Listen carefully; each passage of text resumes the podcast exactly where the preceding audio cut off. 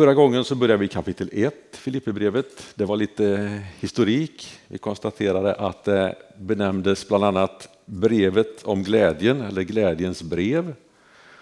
Och just ordet glädje eller glädja sig fanns med 16 gånger eller vid 16 tillfällen i det här ganska korta brevet ändå. Och det var Paulus tionde brev och han skrev det till församlingen i Filippi som han grundade under sin andra missionsresa. Och det var första församlingen i Europa som Paulus grundade.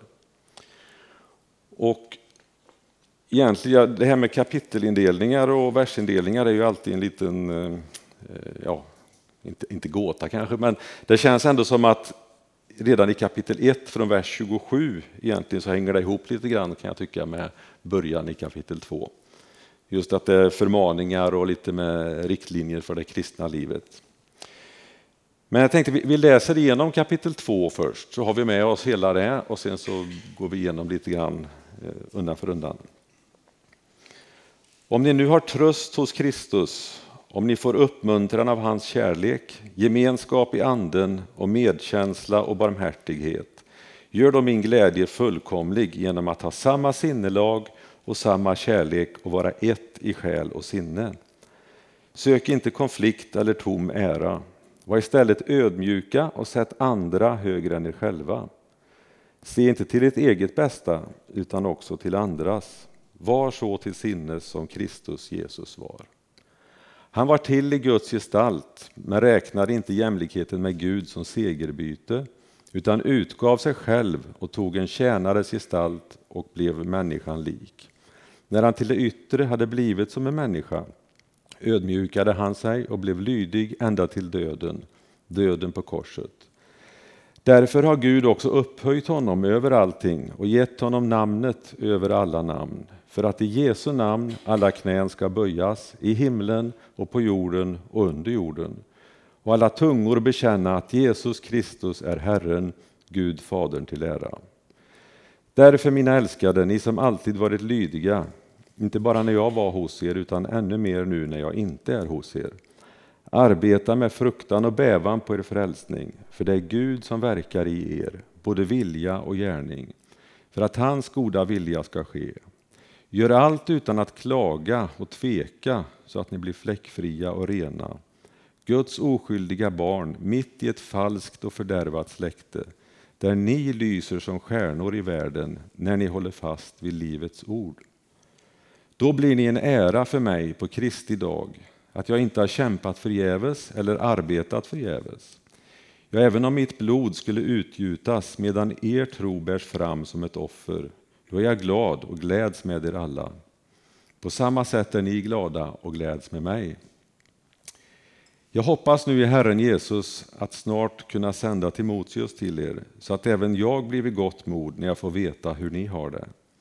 Jag har ingen som han, ingen som så uppriktigt kommer att bry sig om er. Alla söker de sitt, inte Jesu Kristi sak. Men ni vet hur äkta han är. Som en son vid sin fars sida har han arbetat tillsammans med mig för evangeliet. Honom hoppas jag alltså kunna sända så snart jag fått se hur det går för mig. Och i Herren är jag övertygad om att snart kunna komma själv. Jag tyckte dock att det var nödvändigt att skicka tillbaka Epafroditus till er, min broder, medarbetare och medkämpe, som ni sände för att hjälpa mig med vad jag behövde. Han har längtat efter er alla och varit orolig eftersom ni har hört att han blivit sjuk. Och han var verkligen sjuk, nära döden. Men Gud förbarmade sig över honom och inte bara över honom utan också över mig så att jag inte skulle få sorg på sorg. Därför är jag så mycket mer angelägen att sända honom så att ni får glädjen att återse honom och jag själv får känna lättnad. Ta nu emot honom i Herren med all glädje, visa uppskattning för sådana som han. För han var nära döden i sitt arbete för Kristus. Han satte sitt liv på spel för att ge mig den hjälp som ni inte kunde ge. Det var kapitel 2. Och Paulus han fortsätter ju egentligen här som han eh, började i kapitel 1. Ingen tanke på sig själv eller så, utan det handlar om församlingen på de människorna han har runt omkring sig. Han börjar ju här, om ni nu har tröst hos Kristus, om ni får uppmuntran av hans kärlek och så vidare. Och jag tolkar det egentligen som att han säger här, eftersom ni nu har tröst hos Kristus, eller egentligen eftersom ni nu har fått uppleva detta. Ni har känt hans kärlek i era liv och ni har fått känna Andens gemenskap och allt detta, hur det får binda er samman. Lev i det då och låt det synas. Och precis som det stod egentligen här i, i kapitel 1, vers 27 där. Se bara till att ni lever på ett sätt som är värdigt Kristi evangelium. Det är det det handlar om, att det ska synas och märkas här.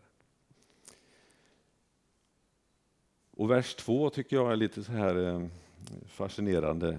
Gör då min glädje fullkomlig genom att ha samma sinnelag och samma kärlek och vara ett i själ och sinne. Jag kan ju tänka det att när Paulus han sitter där i sin fängelsecell så borde han ju kunna känna att det finns väldigt mycket att be över hans situation. Dels kanske att bli fri överhuvudtaget, kanske få en större cell eller mer och bättre mat. Eller jag vet inte, det finns säkert väldigt mycket han skulle kunna be om rent mänskligt. Men det som fattas för att hans glädje ska bli fullkomlig, det låter ändå som att han är ganska glad. Till stor del så är han nöjd ändå i detta på något vis. Men gör min glädje fullkomlig genom att vara ett och visa enighet. Det är det som är det viktiga och det han ber om i det här.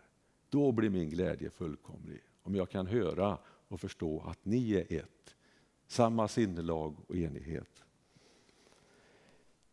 Det finns ett par, eh, inom vers här i kapitel 4, så står det att det finns viss slitningar eller motsättningar mellan det är väl ett par kvinnonamn som nämns där, Evodia och Syntyche.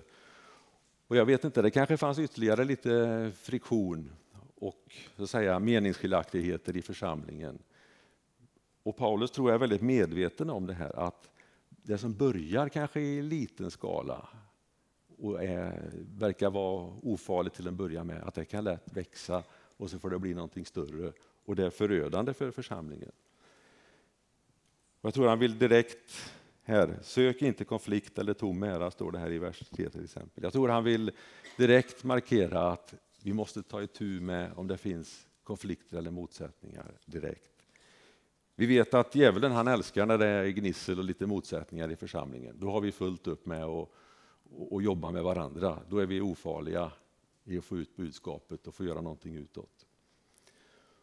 Och I Galaterbrevet kapitel 5 och vers 9 då står det så här, lite surdeg syrar hela degen. Och vidare i Galaterbrevet vers 13 så står det, använd inte bara friheten så att den onda naturen får något tillfälle, utan tjäna varandra i kärlek. En liten spricka, en liten motsättning, någonting som får gro och hållas, det blir inte bra. Och det tror jag är det Paulus ber om. Och om jag tänker då där han sitter nu i allt det här eländet och han får säkert ta emot både slag och allt möjligt, så är det detta han lyfter fram. Och då tänker jag det måste ju vara väldigt viktigt att ta till sig detta, att just det här med enighet är så otroligt viktigt. Och frågan är, klarar man det i egen kraft att leva på det sättet? Nej, tror inte jag. Vi kan slå upp Romarbrevet kapitel 15. Ska vi se. Romarbrevet 15.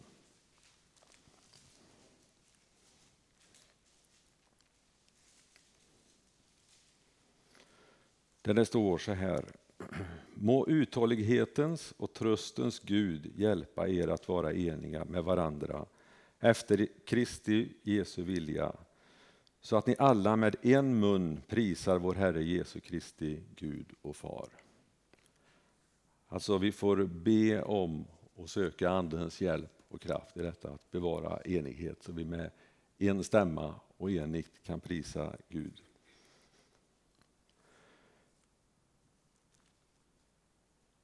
Vi går tillbaka här till eh, Filipperbrevet igen, i vers 2. Då står det där att vi ska ha samma sinnelag, står det. Att det ska få råda. Och det tänker jag är ju att då får vi ha samma fokus på att få ut evangeliet. Vi jobbar mot samma mål och sak. Det handlar inte om att vi har samma sinnelag kanske i ljud och ljus och allting runt i det, det praktiska. Där tror jag säkert vi kan ha olika syn och uppfatta saker på olika sätt. Men det får inte hindra oss från att fokusera på det som är det viktiga, att få ut budskapet om Jesus Kristus. Alltså de här yttre bitarna, det, vi är skapta olika, vi kommer alltid att ha olika syn på det. Men enligt vers 3 så får vi sätta andra högre än oss själva. Vi ska uppmuntra varandra och vi ska be för varandra och hålla andra högre än oss själva för att hålla detta. Och tittar man i vers 3 till 5 här, jag ska inte läsa det igen här kanske, men så handlar det ju om egentligen här att min egen personliga stolthet och de bitarna får inte komma före församlingens väl. Om alla fokuserar på någon annan, då tror jag då kommer det att bli bra. För då har vi alltid någonting att ge till varandra. I första Korintierbrevet 14 och 26 så står det att när vi samlas då har var och en någonting att ge. Och när vi kommer tillsammans i våra gudstjänster och där vi är, om alla har den tanken att vad kan jag få dela med mig av idag eller ge idag? Så kommer ju troligtvis alla också att kunna få någonting. Men om alla kommer hit och tänker, vad ska jag få idag? Vem kommer då att ge? Nu vet vi att givetvis att vi får från Gud, men jag tänker på i förhållande till varandra, att betjäna varandra och ge till varandra. Om alla kommer hit och tänker, vad ska jag få? Då är det ingen som får någonting. Men om alla kommer hit och tänker, vad kan jag få ge idag till någon? Så tror jag att alla får någonting.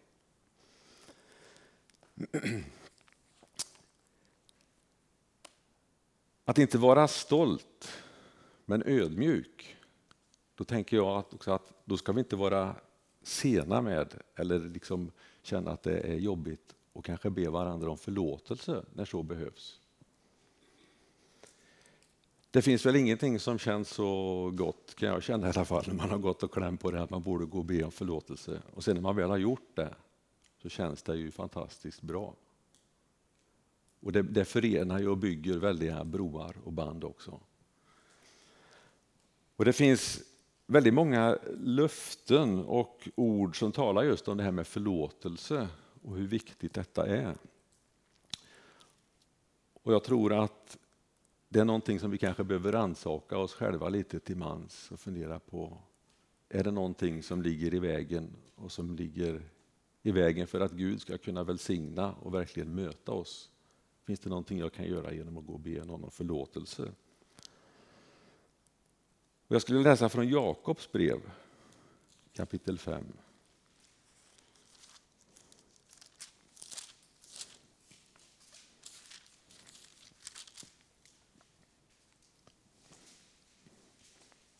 Jag tror det finns sådana här bibelställen som vi kanske inte riktigt tar till oss ordentligt.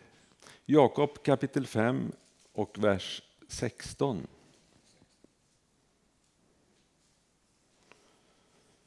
Så står det så här. Bekänn därför era synder för varandra och be för varandra så att ni blir helade. Den rättfärdiges bön har stor kraft och verkan. Ordningen här Alltså bekännelse och visa kärlek, bekänna våra synder för varandra. Och sedan ska vi be för varandra, står det, så att vi får bli helade. Och Jag tror ibland att vi har missat det kanske i hur vi lever med varandra.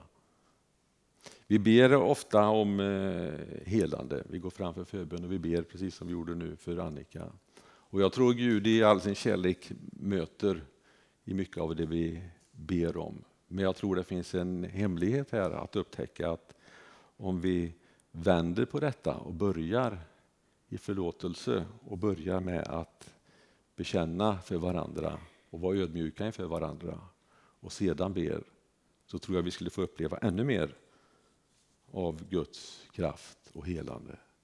Jag tror det här är en nyckel i församlingen. Och jag tror en välmående församling och, och där får Gud verkligen får verka, då lever man i detta hela tiden. Det är lätt att säga, det kan vara svårt att göra, men vi får inte låta bli att sträva efter och ta till oss det som bibelordet säger ändå, för det står där av en anledning. Och jag vill att vi ska läsa ett par bibelställen till som talar just om den här vikten av förlåtelse och hur nödvändigt det är för våra liv. Och då vill jag att vi går till Matteus först. Och kapitel 6 tänkte jag läsa. Matteus kapitel 6, vers 14-15. Och det är slutdelen här av Herrens bön som det står som rubrik, Fader vår. Vers 14. För om ni förlåter människorna deras överträdelser, då ska er himmelske far också förlåta er. Men om ni inte förlåter människorna, då ska inte heller er far förlåta era överträdelser. Det är ju ganska skarpa ord kan jag tycka och tänka.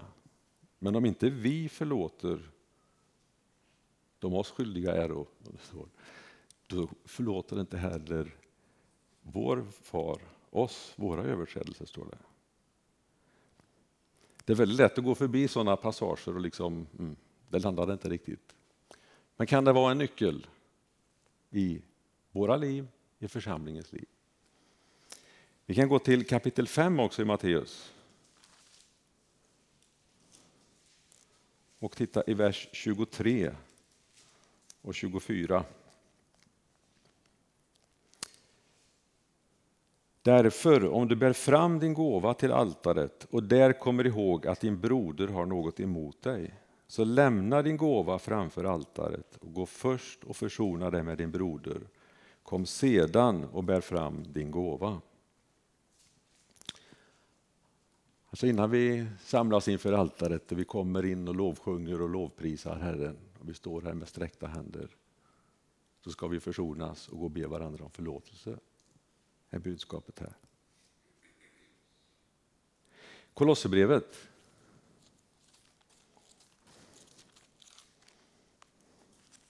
Och kapitel 3.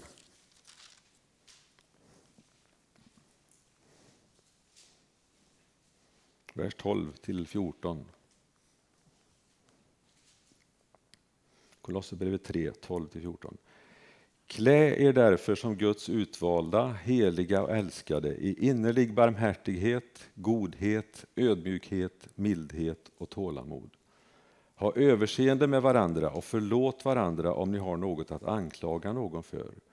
Så som Herren har förlåtit er ska ni förlåta varandra. Och över allt detta ska ni klä er i kärlek, bandet som förenar till fullkomlig enhet.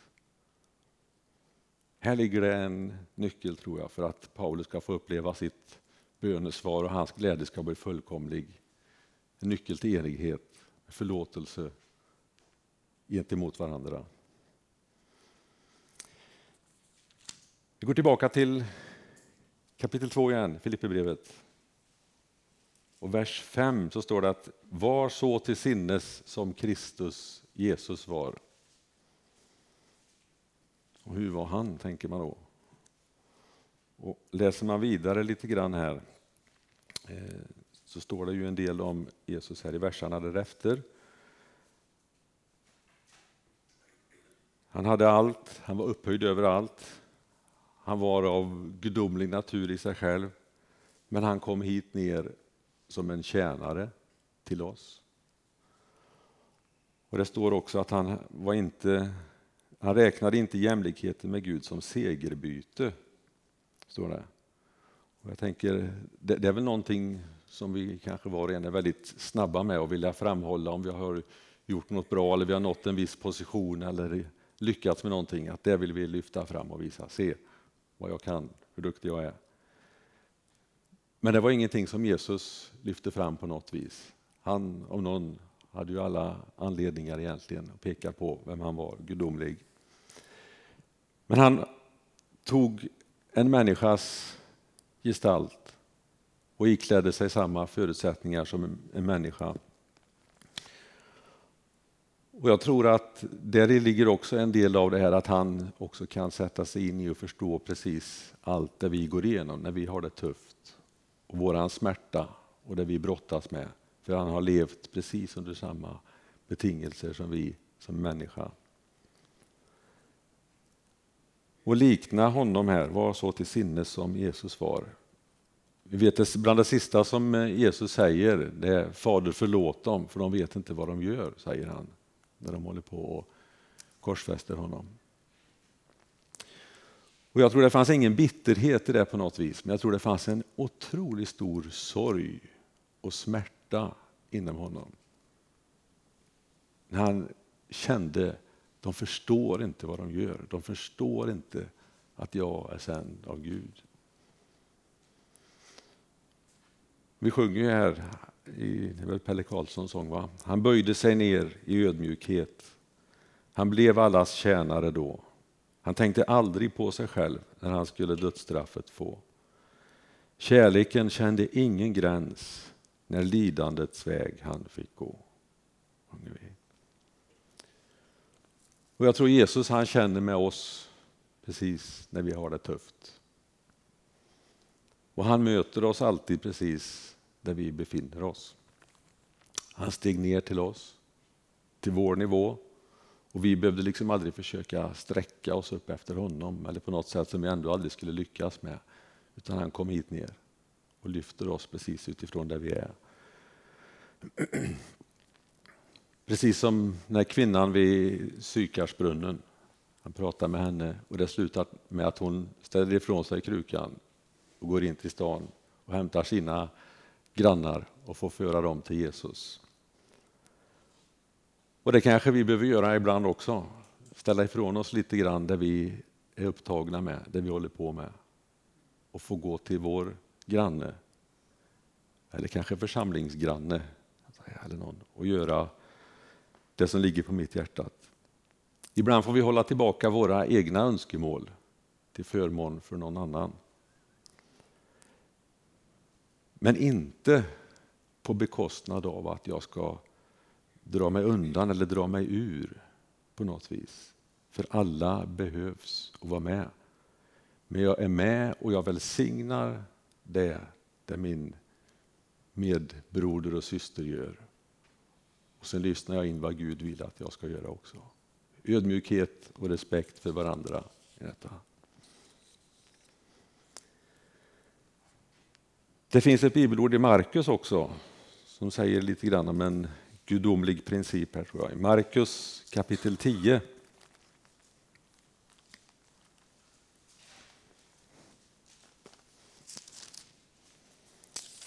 Vi ser Markus 10, vers 42 till 44 har jag skrivit här. Markus 10.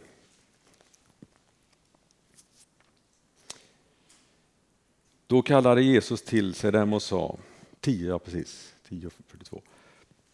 Ni vet att de som anses vara folkens ledare beter sig som herrar över dem och att deras stormän härskar över dem.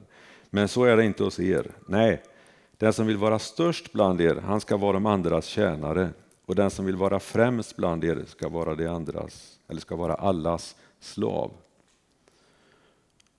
Här lyfter Jesus fram den gudomliga principen precis utifrån så som han också hade blivit allas tjänare och hur vi ska förhålla oss till varandra. Att vi ska betjäna varandra och den som vill vara främst eller kommer att vara främst, det är den som är med och tjänar.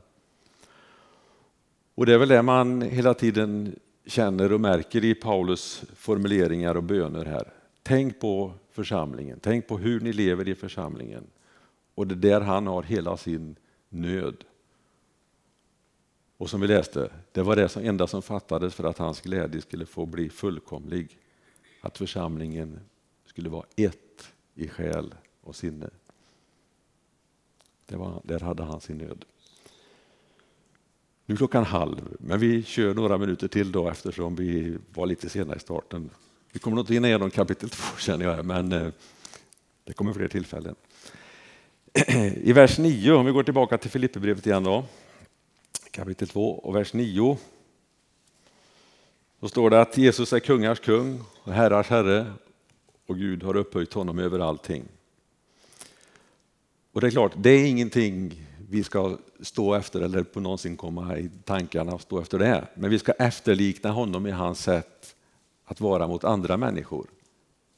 Det tolkar jag det att vi ska vara när vi ska ikläda oss samma sinnelag som han. Och att det får vara vår längtan, att det får vara det vi står efter. Och att hela tiden måste det vara det vi liksom strävar efter och jobbar med. Min relation med Gud, min relation till Jesus. Och då kommer det andra att falla på plats. Och just som det står här att alla tungor ska bekänna Jesus och alla knän ska böjas. Och jag tänker det måste vara helt fantastiskt. Och att vi kan få göra det redan här och nu. Få bekänna honom som kungars kung och herrars herre. Att vi får knäböja inför honom här och nu. Det står i Jesaja 45 där Gud säger att för mig ska alla knän böjas. Men tänk att få göra det av egen fri vilja idag, av kärlek till honom. Det är ju fantastiskt tycker jag. Vers 12 börjar med ordet därför. Och här kommer det lite grann en eh, form av som säga, fortsättning om tillämpning och konsekvenser egentligen av vad Paulus kanske har sagt innan här. Han har talat om ödmjukhet och tjänande och hur vi ska se på varandra. Men om vi nu ska efterlikna Jesus så innebär det också att vi har ett uppdrag och vi har ett ansvar. Och ansvar, när jag skrev det här, kände det, det är ett lite känsligt ord kanske. Hur, vad, vad tänker man när man hör ordet ansvar? Jag tror det handlar om att man tänker, ja, då ska man ställa upp på det ena och en det andra. Liksom. Och jag tror idag i samhället eh, i alla fall så finns det nog väldigt mycket av den attityden att ja, om jag vill, om jag känner för det, om det passar, då gör jag det så att säga. Men jag vill inte binda upp mig, jag vill inte lova. Och varför ska jag göra när inte han gjorde? Eller varför ska jag göra när inte hon gjorde? Och så här. Om det inte blir på mitt sätt, då vill inte jag. Det, det är lätt att man hamnar i det. Men jag tror ansvar handlar inte bara om det här att ställa upp, som man kanske tänker där i första hand med ansvar. Det handlar också om att ta konsekvens och ta ansvar för mitt liv att leva och hur jag beter mig och vad jag säger och vad jag gör. Det kanske är det som är det viktigaste, att jag tar ansvar för mina handlingar. Och Det börjar ganska tidigt med att man inte ville ta ansvar för sina handlingar. Tittar man i första Mosebok 3 så säger Adam, han skyller på Eva. Att han tyckte inte det var hans fel att man hade ätit av frukten. Och Eva hon tyckte, nej men det är inte mitt fel, det var ormen. Det är hela tiden att man vill ha någonting som någon annan att skylla på. Men det handlar om, tror jag, att man får ta ansvar för hur lever jag och vad gör jag? Sen står det här att vi ska arbeta med fruktan och bävan på vår frälsning. Och jag tror det kristna livet kan vara tufft många gånger. Det är tufft, tror jag, för oss alla. Vi känner det. Det är en kamp med mångt och mycket, vad vi vill göra. Vår ande vill en sak, men sen har vi kampen mot köttet så att säga hela tiden här. Vår gamla natur, hur vi var då. Och jag tror det är det vi kanske möter bland annat i, när det handlar om bön och bönelivet, att det kan vara tufft. Vi vill egentligen andligt sett be, men det är lättare att inte kanske falla in i det. Det är någonting köttet och kroppsligt, eller det vill hela tiden dras bort ifrån Gud så att säga. Och det är en, en eh, kamp i det. Det är den så att säga, mänskliga naturen så.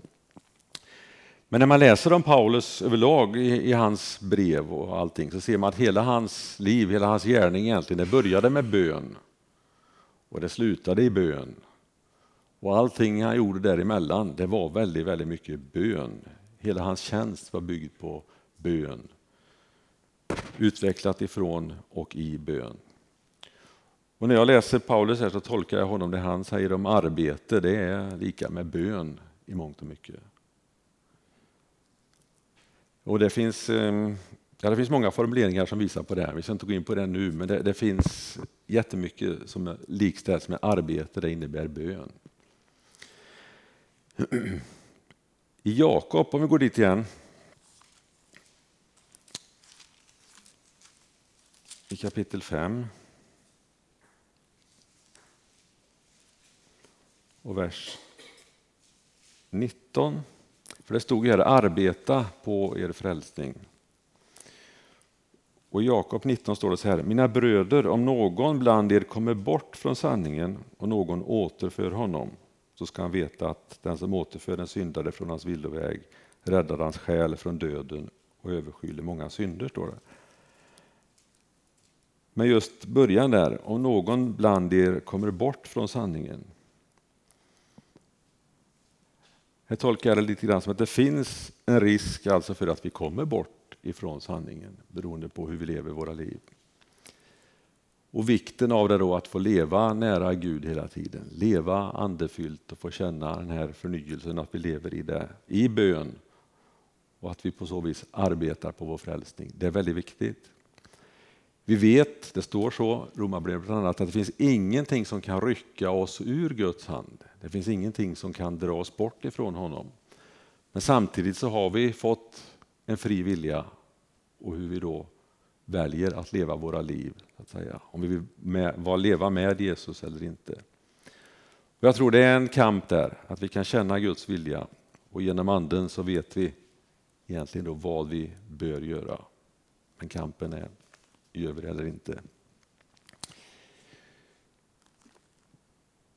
Jag tror vi, vi, vi tar en eh, paus där, så att säga, eller slutar för dagen här. Vi hann inte igenom alla versar, men versarna finns kvar.